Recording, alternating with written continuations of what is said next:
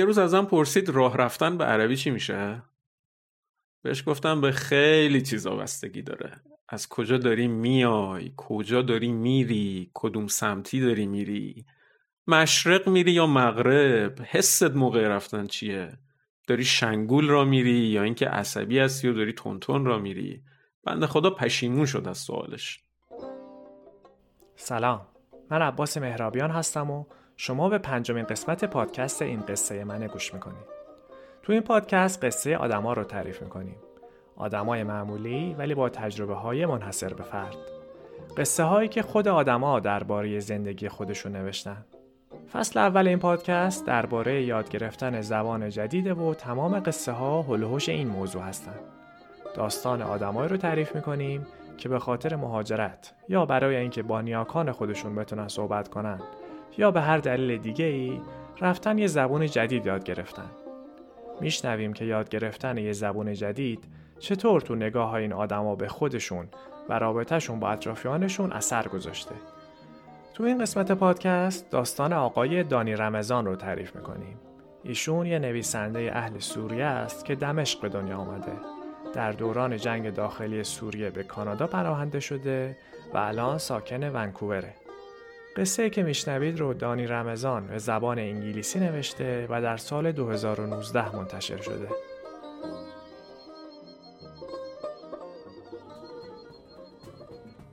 این قصه منه. ساعت 1:00 شب و خیلی خستم. متیو 3-4 تا مهمونی که هنوز نرفتن تو اتاق پذیرایی دارن میخندن و خندشون لبخند میاره رو لبای من. کنترل از راه دور اسپیکر رو بر میدارم و صدای آهنگ و یواش یواش کم میکنم تا اینکه صدای خواننده دیگه تقریبا شنیده نمیشه. یکی از مهمونا باز تکیلا میخواد. منم بطری رو توی یکی از کابینتا قایم میکنم و الکی میگم که تکیلا تموم شده. نگرانم همسایه ها شاکی بشن. امشب کلی سر و صدا کردیم و دیگه دیر وقته. متیو میاد تو آشپزخونه، بغلم میکنه، در گوشم میگه مرسی که برام تولد گرفتی. دارم گیلاسای شرابو میشورم. بهش میگم این چه حرفیه عزیزم، من دوستت دارم، خوشحالی تو برام یه دنیا ارزش داره. هیچی نمیگه. منم بهش نگاه میکنم و کیف میکنم. زل زده به هم نگاه میکنه. فکر کنم یه خورده رمانتیک شده. برمیگرده به هم میگه عشقم حسابی مستی ها، داری با هم عربی حرف میزنی. تازه میفهمم اوضاعم خرابه و اصلاً حواسم نیست. ساعت 3:30 شبه. باد زمستونی داره مثل گرگ اون بیرون زوزه میکشه. از خواب میپرم. داشتم کابوس میدیدم. کابوس یه خاطره خیلی وحشتناک. به خودم میگم چیزی نیست. به چیزای خوب فکر کن، فکرهای مثبت. وقتی اون خاطره میاد تو ذهنم دیگه نمیتونم بدنم رو حس کنم. انگار بختک افتاده باشه روم. فقط میتونم عضلات گرفته پشت گردنم رو حس کنم. میخوام گردنم رو بمالم اما دستام رو نمیتونم تکون بدم. متیو میپرسه خوبی؟ جواب نمیدم، فقط ناله میکنم. بلند میشه شروع میکنه پشت گردنم رو ماساژ دادن. آخی چه حس خوبیه. حرفای قشنگ به هم میزنه، حرفای آرامش بخش. صدا شیرینه، میشینه به جونم. اما هرچی زور میزنم نمیفهمم چی داره به انگلیسی به هم میگه. مغزم اصلاً کار نمیکنه، قفل کرده. نمیتونم حرفاشو به زبون خودم ترجمه کنم. 8:30 شب و بچم توی تختشه. میخواد یه کلکی سوار کنه و یه خورده بیشتر بیدار بمونه، اما من حواسم هست. بهش میگم دیگه وقت خوابه. خودم رو تصور میکنم که پیرتر شدم با موهای فرفری جوگندمی. همیشه خود میان سالم و همینطوری تصور میکنم. میدونم این بچه قرار نیست بچه بیولوژیک من باشه. به بچم که هنوز به دنیا نیومده قول دادم تروماهای خودم رو بهش منتقل نکنم.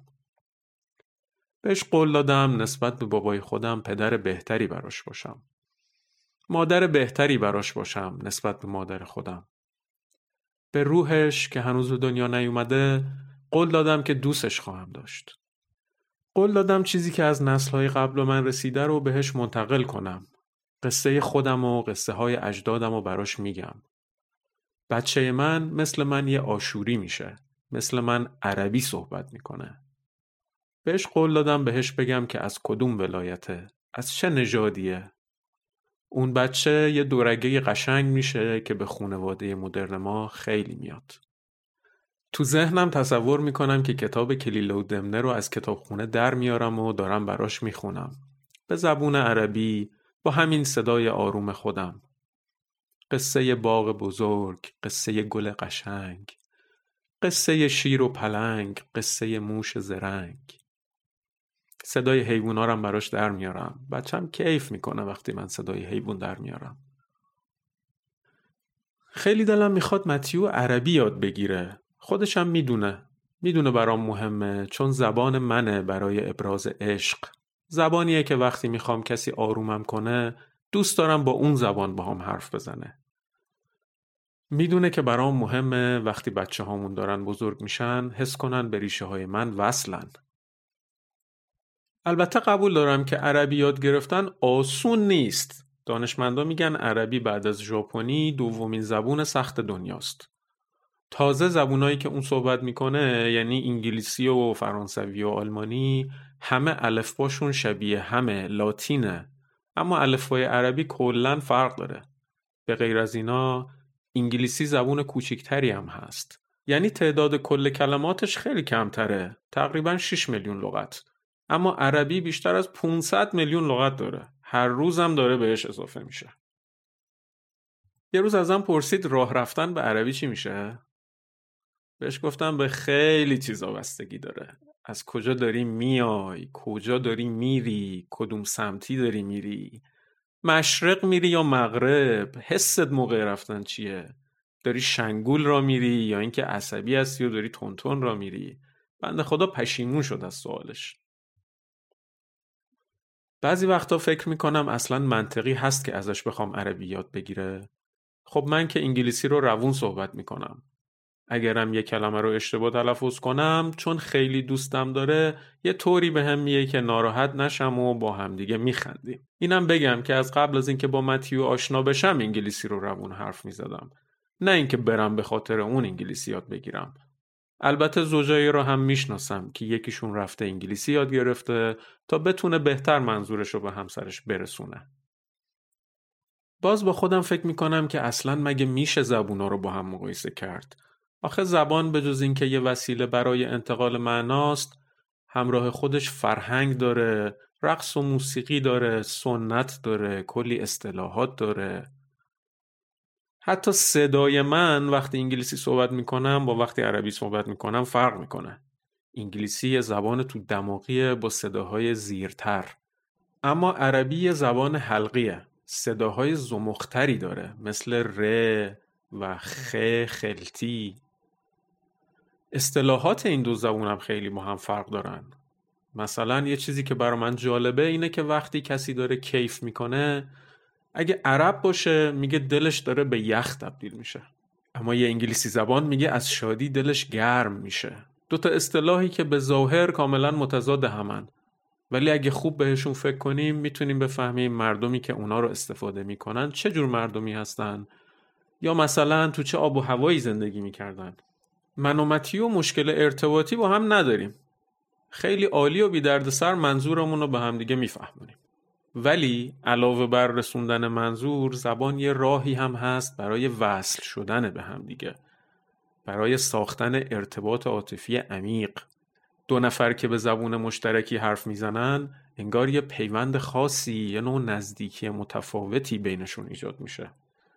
تا وقتی متیو عربی یاد نگیره، همیشه یه بخشی از هویت من، یه بخشی از گذشته من هست که بهش دسترسی نداره و بچه هامون هم نمیتونن این بخش از هویت منو درک کنن، مگه اینکه هر دوی ما عمیقاً باهاش ارتباط بگیریم. اینکه الان زبان انگلیسی تو دنیا زبان اصلی ارتباطاته، حالا یا به خاطر استعمار بریتانیا بوده یا به خاطر سلطه آمریکا یا هر چیز دیگه‌ای. مسئله من اینه که به هر حال رابطه خصوصی و عاشقانه ما، چه بخوایم چه نخوایم، تحت تأثیر سلطه زبان انگلیسی بر دنیاست. من شک ندارم که ما همیشه میتونیم منظورمون رو به هم بفهمونیم، اما آیا میتونیم عمیقاً با هم صحبت کنیم؟ دوست دارم رابطه عاطفی ما تمرینی باشه برای اینکه به پیشینه همدیگه احترام بذاریم، به وابستگیمون به یک زبان و یک سرزمین احترام بذاریم. یه ماجرای آخرم تعریف کنم و برم. یه شب پاورچین رفتم تو اتاق خواب. متیو خواب بود. لباسامو در آوردم، رفتم تو تخت کنارش خوابیدم. یه چیزی زیر لب گفت و خندیدم. دستمو گذاشتم رو شونش. برگشت، نگام کرد و خندید.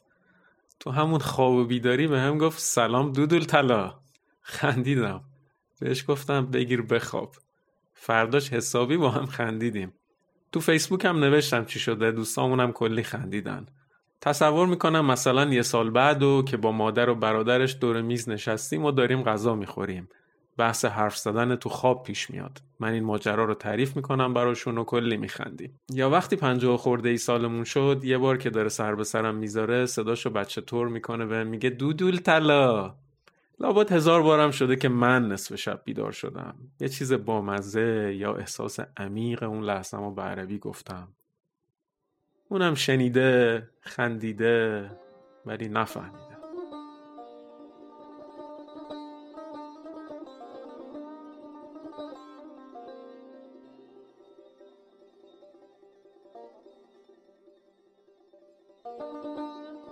این بود داستان دانی رمضان، نویسنده سوری ساکن کانادا.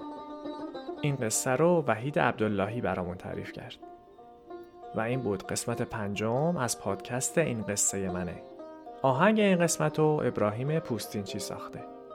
پادکست این قصه منه رو میتونید تو تمام اپلیکیشن های پادکست، تلگرام یا وبسایت پادکست گوش کنید. اگه دوستش داشتین اونو به دوستاتون هم معرفی کنید. این پادکست وقتی داره ضبط میشه که یه جنگ جدید توی دنیا شروع شده، این بار تو کشور اوکراین. به نظر من جنگ بدترین راه برای حل کردن اختلافاته و امیدوارم روزی به جایی برسیم که کلمه جنگ اصلا در لغتنامه وجود نداشته باشه. تا قصه بعدی مراقب سلامت جسم و جانتون باشین و خدا نگهدار.